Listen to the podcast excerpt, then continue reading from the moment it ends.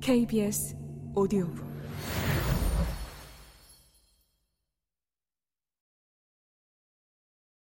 이번 여행 오고 싶지 않았어.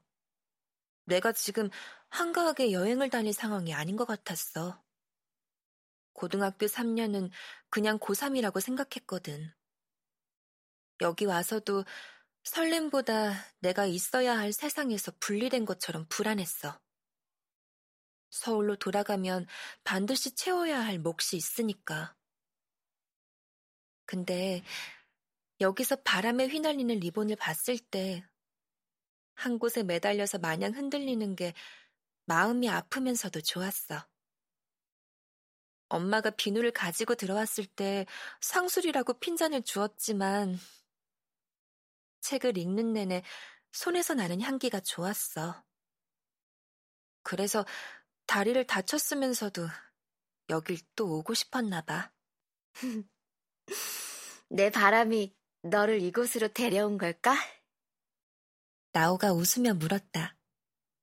그런가?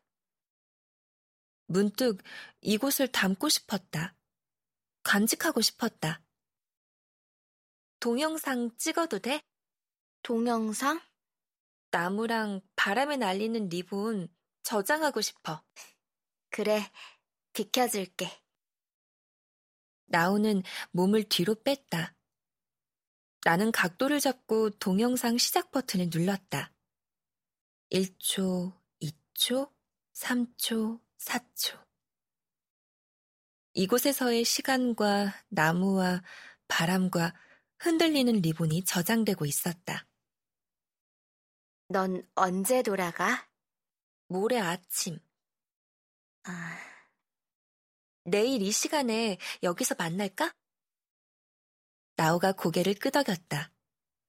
잠시 뒤 엄마로부터 문자가 왔다. 삼십 분 뒤에 도착한다는.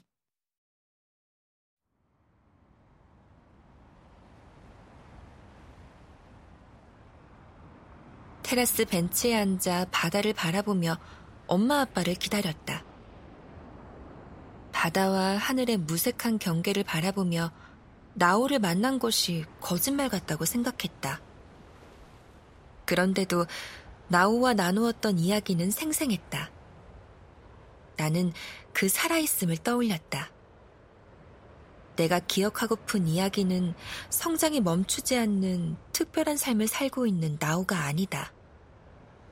언젠가 나도 느껴보았을지도 모를 나오의 감정이었다.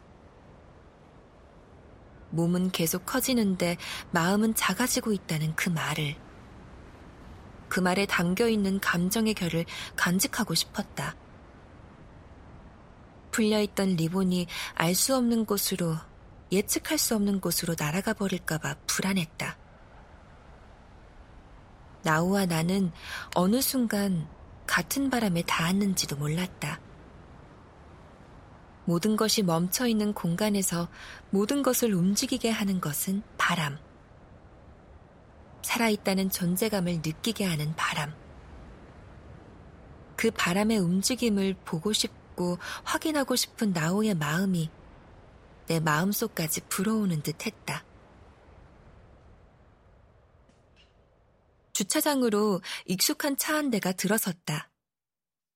양쪽 문이 열리며 엄마 아빠가 차에서 내렸다. 날 발견하고는 달려와서 내 다리부터 살폈다. 엄마는 아침보다 더 부었다고 말하며 자책하기 시작했다.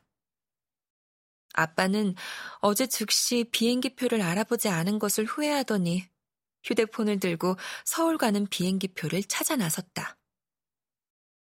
내일 오전 여덟 시에 좌석에 있다고 말하며 예약을 했다. 모든 일이 순식간에 일어났다.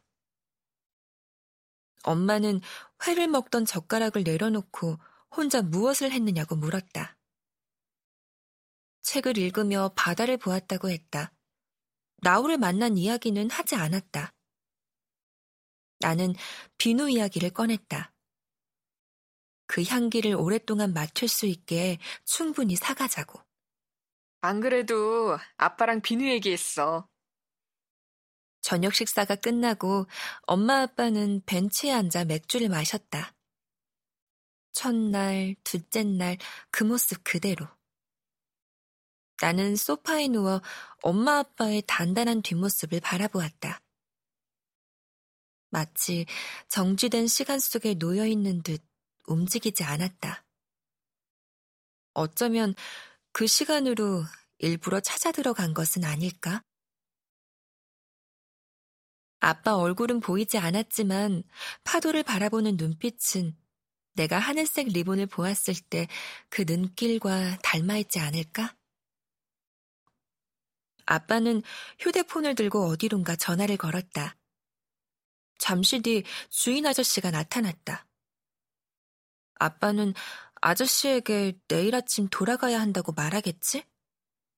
비누 이야기도. 나는 아저씨의 얼굴을 보았다. 나오의 미소는 아빠를 닮은 듯했다. 나오의 얼굴이 아른거렸다. 마음이 편치 않았다. 멀리 수평선에 닿아있는 오징어 배의 빛을 보며 생각했다. 잠시 뒤 복잡한 마음의 갈피를 잡을 수 있었다. 지킬 수 없는 나우와의 약속 때문이었다. 나는 손수건을 떠올렸다.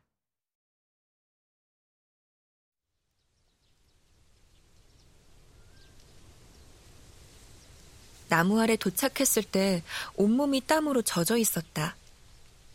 주머니에서 손수건을 꺼낸 뒤 양팔을 힘껏 뻗어 올렸다. 내 키가 닿는 높이에 손수건을 매두었다. 풀어지지 않게 단단히. 한 발 물러서서 나무를 쳐다보았다. 하늘색 리본이 각자 다른 결로 날리고 있었다. 그 안에 손수건이 눈에 띄었다. 내일이 되면 내 마음 한 조각이 이곳에 머물러 있다는 것을 나오는 알 수 있겠지. 잠시 숨을 고르는 동안 나오의 바람이 땀을 씻어주었다.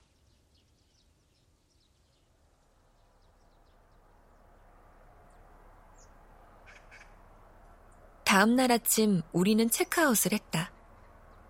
짐들을 차 트렁크에 싣고 차에 올라탔다. 하루 먼저 가게 돼서 어떻게 해요? 나의 조심스러운 말에 엄마는 괜찮다고 말했다. 아빠는 이 정도면 이미 충분하다며 미소를 지었다. 차가 출발하면서 창밖으로 고개를 돌렸다. 나오를 만났던 산책길을 바라보았다. 그곳은 점점 멀어져 갔지만 내 마음은 오랫동안 그곳에 머물러 있었다. 나는 그때의 동영상을 불러들였다.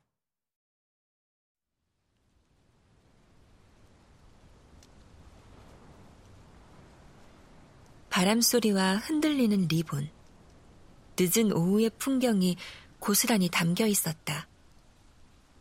이 안 어딘가에 나우가 있다.